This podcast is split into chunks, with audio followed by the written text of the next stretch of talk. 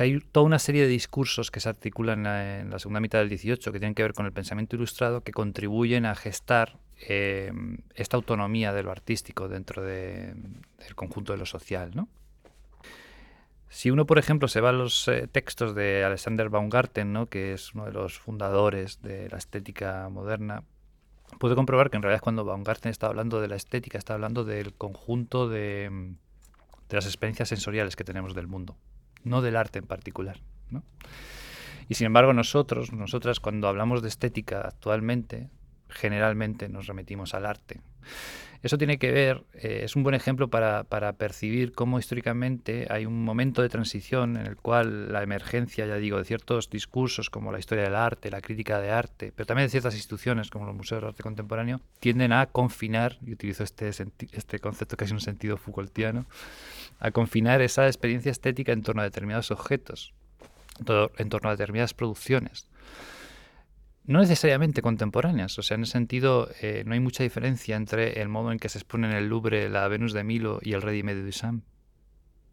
O sea, son dos objetos que están aislados de su funcionalidad, en el caso de, del Urine de Duchamp y en el caso de la Venus de Milo, de lo que era el sentido comunitario que daba, en fin, que daba contenido semántico ¿no? a, esa estatua en su, en su sociedad, ¿no? en, en este caso en la Grecia clásica. Entonces, eh, eso también afecta a la figura del artista o sea, el rol social del artista, para bien y para mal. O sea, quizás en el texto analizamos más los elementos eh, contradictorios que señalaba anteriormente a propósito de cómo esa escisión del arte en una determinada esfera autónoma eh, está atravesada por la contradicción según la cual eh, la burguesía ve en ese espacio del, del, arte y en la condición del espectador una relación desinteresada con ciertas formas, particularmente formas visuales, que contrasta con, el interés y con la, casi diría, la, rapacidad que atraviesa las relaciones económicas del día a día. ¿no? Es el concepto finalmente de ocio eh, burgués, que, de alguna manera sigue vigente hasta la actualidad. Por otra parte, no es solo eso. O sea, los museos, en la medida en que son públicos, también están constituyendo no solo la experiencia ociosa de la burguesía, sino que también están constituyendo eh, una nueva esfera pública, ¿no? donde el espectador también, la figura del espectador también puede ser asumida por otro tipo de, fragmentos sociales. ¿no? no por casualidad, los museos también eh, cumplen un rol fundamental en la constitución de las narrativas ¿no? de los estados-nación modernos, particularmente en Europa. O sea, la predominancia de la pintura de historia durante el siglo XIX tiene que ver básicamente con eso, con la construcción de ciertas narrativas en un momento en el que, por otra parte, la, la cultura visual estaba mucho más restringida que actualmente. O sea, no había televisiones, no había internet. Los museos cumplían un rol fundamental. Pero lo hacían desde una óptica, digamos, que ya extendía esa realidad y la construcción de imágenes culturales a través de las producciones artísticas de lo que era el día a día de la economía, ¿no? atravesada por esas relaciones de interés y por una deshumanización que incluso la propia burguesía eh, eh, percibía. O sea, no es solo el proletariado el que se da cuenta de que las relaciones de explotación están acabando con eh, su vida buena o, incluso con formas de vida en las que eh, el tránsito, si se quiere, entre eh, las zonas urbanizadas y el medio natural era mucho menos abrupto que la actualidad, ¿no? no solo, y donde había economías comunitarias mucho más sólidas, ¿no? sino que hay como, como, como una conciencia ¿no? muy, muy clara por parte de, de la propia burguesía de la necesidad de implementar otro tipo de espacios que se sustraigan a las relaciones de interés que predominan en, la esfera económica. ¿no? Claro, ¿y eso en qué lugar deja al artista? Pues lo deja en un lugar comprometido, porque por una parte le otorga una autonomía, incluso en términos de, libertad, ¿no? Para, posicionarse ideológica o políticamente sobre la red, que probablemente no había tenido con anterioridad, ¿no?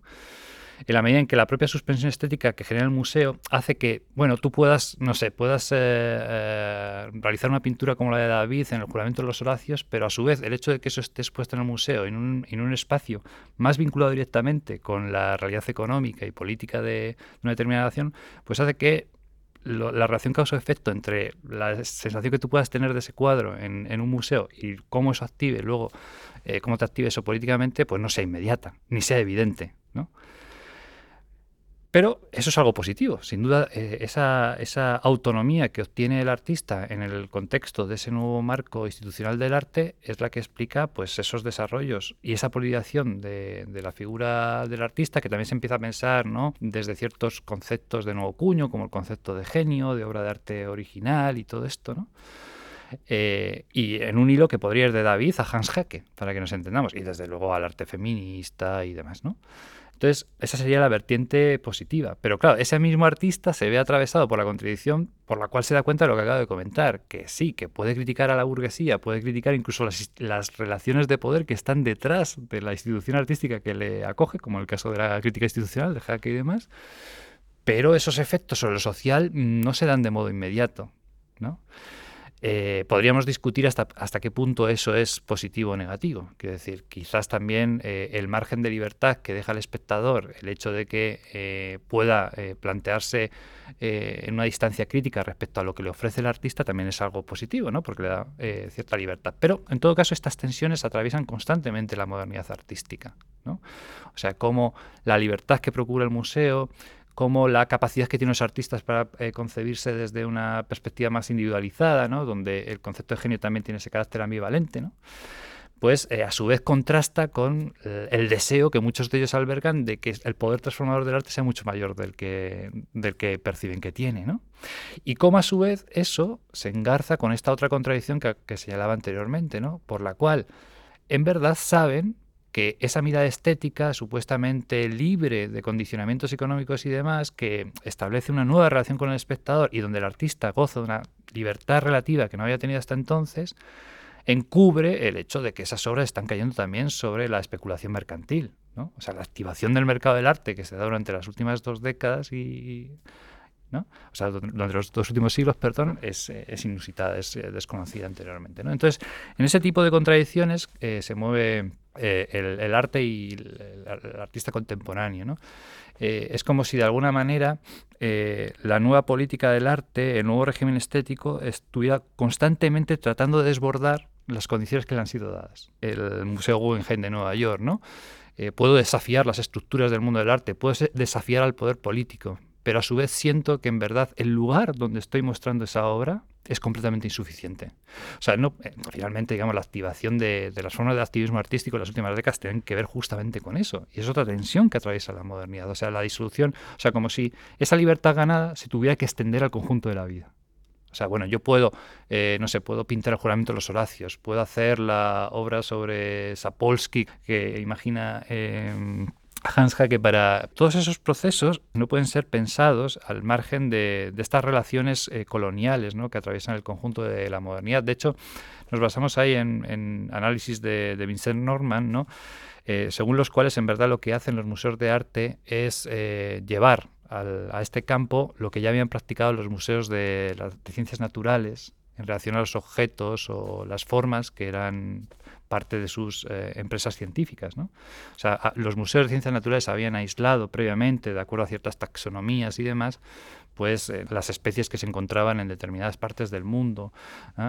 O sea, cómo la empresa científica está preludiando lo que luego va a suceder con el arte. ¿no? En ese caso, para estudiar, eh, si, queréis, de acuerdo a un paradigma positivista, esos objetos fuera de lo que son sus contextos de origen, bueno, el arte eso lo lleva a la mirada estética. ¿no?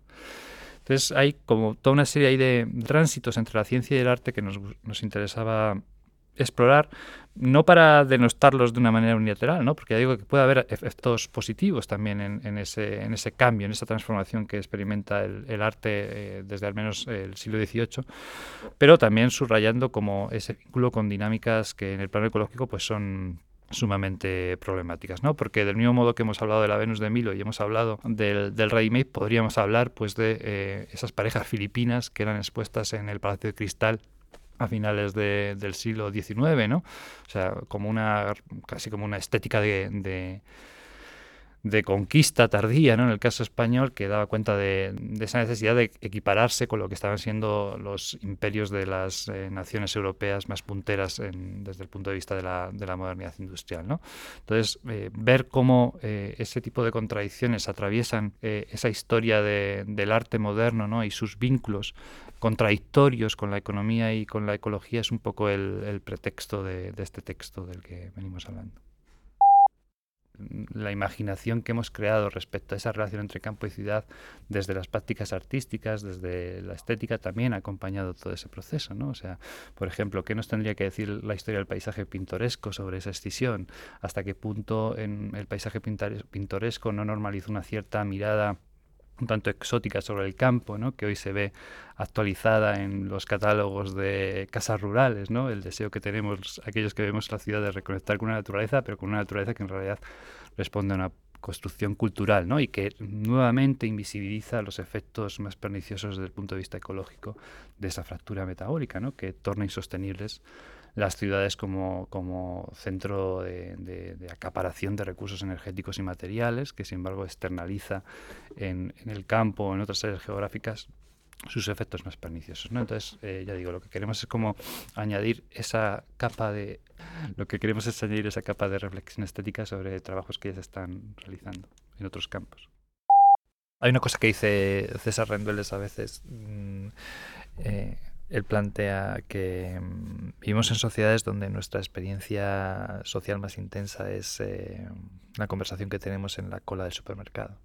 Y me recuerda un poco a, lo que plantea Valar en torno a las gasolineras, ¿no? que justamente se constituyen en un símbolo de la modernidad fósil. Y ahí, en ese pasaje del texto, lo que hago es retrotraer eso también a, la fascinación por la velocidad, el automóvil y, demás de alguien como eh, Ed, Ruska, ¿no? que hizo esta serie entre y conceptual en torno a, las gasolineras de la ruta 66, si no recuerdo mal, en, Estados, en Estados Unidos. ¿no? Esa conversión de la gasolinera en nuevo icono de la modernidad eh, fósil que efectivamente, y ahí la conexión con Valar es, interesante, no se puede comprender al margen del nuevo tipo de relaciones sociales que está constituyendo, ¿no? muy basadas en la individualización. O sea, cuando hablamos del individualismo neoliberal no nos damos cuenta de que eso se está fraguando con anterioridad y que se está fraguando no solo de acuerdo a, ciertas, a ciertos inputs ideológicos, por así decir, ¿no? que tratan de acabar con la sociedad, la, famosa frase de,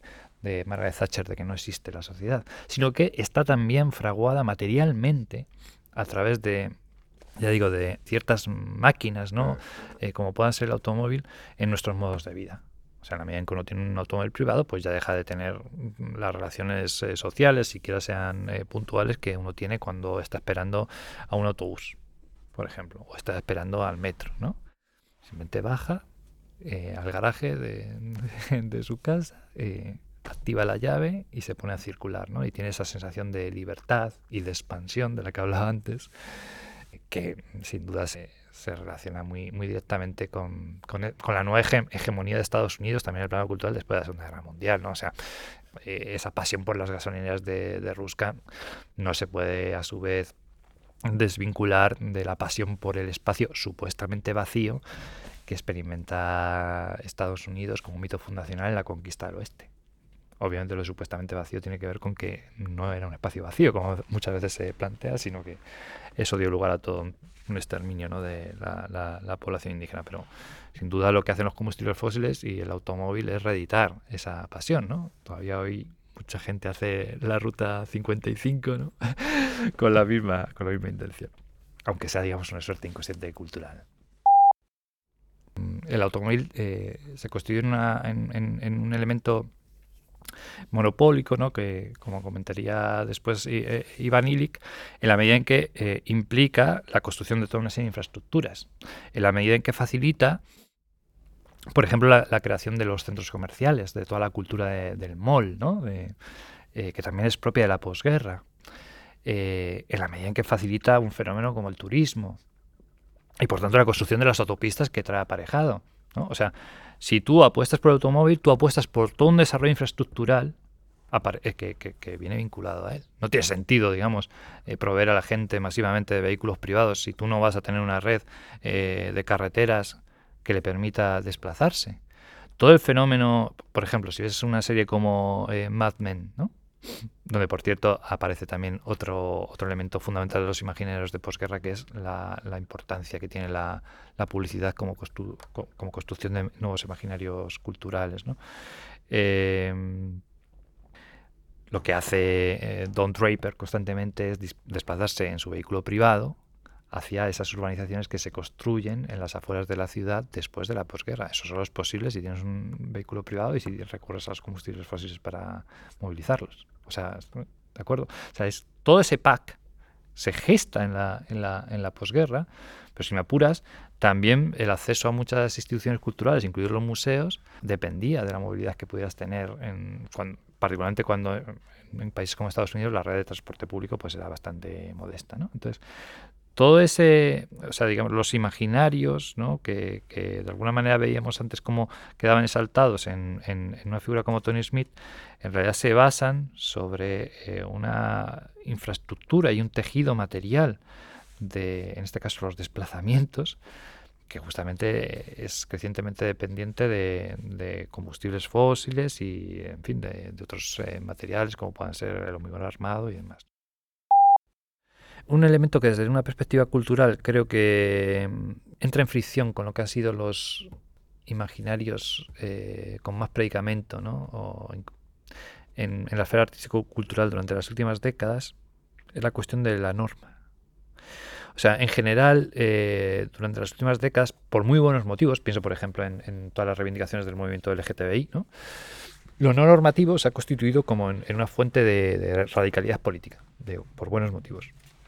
Pero desde una perspectiva ecológica, vamos hacia sociedades donde el derecho y la carga normativa debe incrementarse, no disminuirse. O sea, necesitamos también una nueva normatividad en ese plano, que va a afectar a, conceptos eh, claves o a, concepciones eh, que tenemos muy normalizadas de la libertad, ¿no? Que por otra parte es una concepción de la libertad muy individualizada y muy poco inter y ecodependiente. O sea, creo que aquí la aportación del ecofeminismo es muy importante. O sea, cómo pensamos la libertad desde marcos normativos que nos hagan cargo, que nos responsabilicen de nuestra inter y de nuestra ecodependencia. ¿Vale? Pero eso, ya digo, eh, eh, que es una cosa que planteo en el libro también, incorporar los límites a nuestros imaginarios culturales va a entrar en contradicción con cierta, ciertos discursos que han tenido como mucho recorrido, insisto una vez más, por buenos motivos, en, las reivindicaciones políticas y en, las agencias culturales o artístico-culturales de las últimas décadas. ¿no? O sea, no quiero para nada simplificar, ¿no? Hay posiciones que estiman que en verdad ese concepto de libertad y cómo se ha planteado en ciertos ámbitos y demás, supuestamente izquierdas, era una suerte de versión eh, trasladada al radicalismo cultural del neoliberalismo, ¿no? donde finalmente pues eh, uno se piensa en clave individual y, el concepto de libertad que maneja lo hace desde esa óptica, ¿no? Pero, por ejemplo, en el contexto de la pandemia hubo voces que de alguna manera se, se plantean esos términos que eran absolutamente contrarias a cualquier tipo de intervención estatal sobre el movimiento de personas. ¿Vale? Probablemente ese tipo de intervenciones se, se deberían multiplicar en relación con la crisis ecológica. Quiero decir, por ejemplo, en relación al transporte, eh, en relación al turismo. O sea, hay que introducir legislación para evitar que podamos eh, viajar en nuestros vehículos privados, por ejemplo, o restringir eh, muchísimo ese, ese tipo de, de, prácticas, pero también eso sería extensible a los viajes en avión, etcétera. O sea, toda una serie de regulaciones que obviamente en la medida de lo posible tienen que ser consensuadas socialmente, porque eso también te va a dar más respaldo, pero que son contrarias a esos imaginarios de la vida buena que, vengo comentando y que tienen mucho arraigo en, nosotras. ¿no? Entonces, eh, ¿cómo podemos conciliar las dos cosas? ¿Cómo podemos conciliar las conquistas que sin duda se han eh, construido ¿no?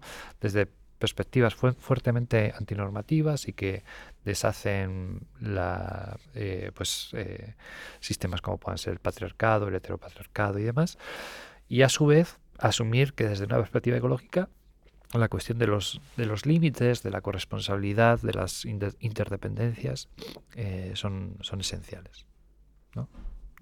creo que en la medida en que tengamos la capacidad para, para articular esas dos dimensiones que, que entra en tensión, al menos desde una perspectiva conceptual, pues eh, podremos también eh, construir las alianzas que, que, requerimos ¿no? para, para combatir pues eh, este auge de, de, las nuevas derechas que, comentaba, que comentaba hace un rato. Pero bueno, también yo quiero pensar que, la propia gravedad de la situación que vamos a afrontar y que ya estamos afrontando va a, ocasionar giros históricos que, van a abrir posibilidades. De hecho, la pandemia ha sido una posibilidad. La pandemia ha sido una posibilidad. También lo decía ayer Emilio Santiago, eh, dijo, dijo, en abril de 2020 se perdió una gran oportunidad de constitucionalizar de blindar constitucionalmente la sanidad pública. No se hizo porque no se, porque no hubo voluntad política. Pero también, digamos, la, pandemia, estoy ahora ciñéndome al, contexto europeo, ¿no? Podríamos eh, analizarlo en otros casos, pero también la pandemia ha supuesto la posibilidad de rebatir, con todos los problemas que eso implica, eh, un giro keynesiano o neo-keynesiano en las políticas de la Unión Europea, que yo relativizaría hasta qué punto se está produciendo, ¿no? pero por pura necesidad. Lo que está haciendo Biden en, Estados Unidos no responde a que de repente se haya convertido en un socialdemócrata convencido que piensa que Bernie Sanders lleva algo de razón, sino a que ve que si no lo hace, el Estado se, le puede fragmentar.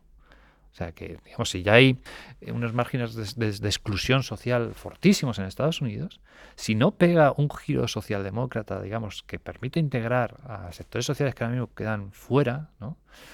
con todas las dificultades que se van a tener también en Estados Unidos, pero también con toda la capacidad financiera que tiene un Estado como Estados Unidos, pues eh, probablemente el, Estado se le pueda eh, desmoronar. ¿no? Entonces, ahí va a haber cuestiones que, que, van a generar eh, muchas contradicciones y que, también son, oportunidades. ¿no? O sea, las inyecciones económicas que está promoviendo ahora mismo Biden, ya digo, son, son probablemente desconocidas en, los últimos 50 eh, años. Y lo está haciendo no por una convicción ideológica, sino que lo está haciendo por, por pura necesidad, porque se da cuenta que si no, pues le está poniendo la alfombra a, personajes como Trump. Entonces, eh, en fin, es, eh, por eso digo que es un momento histórico en verdad apasionante, ¿no? y ahí tenemos que, ver ¿no? cómo, cómo podemos intervenir en, en, los diferentes niveles, ¿no? y también siendo conscientes de, la precariedad de nuestras fuerzas, ¿no? porque, en fin, la acumulación de trabajos, tanto pues, en, el plano eh, productivo como en el reproductivo y demás, la, falta de tiempo constante que, experimentamos dificulta mucho también la, pues eso, eh, mantener las, el activismo sociopolítico que, que muchas de nosotras que quisiéramos, quisiéramos sostener, ¿no? Pero, pero bueno, eh, también creo que abre puertas de, esperanza ¿no? a, un tiempo que, que, ya digo que creo que puede ser también muy apasionante.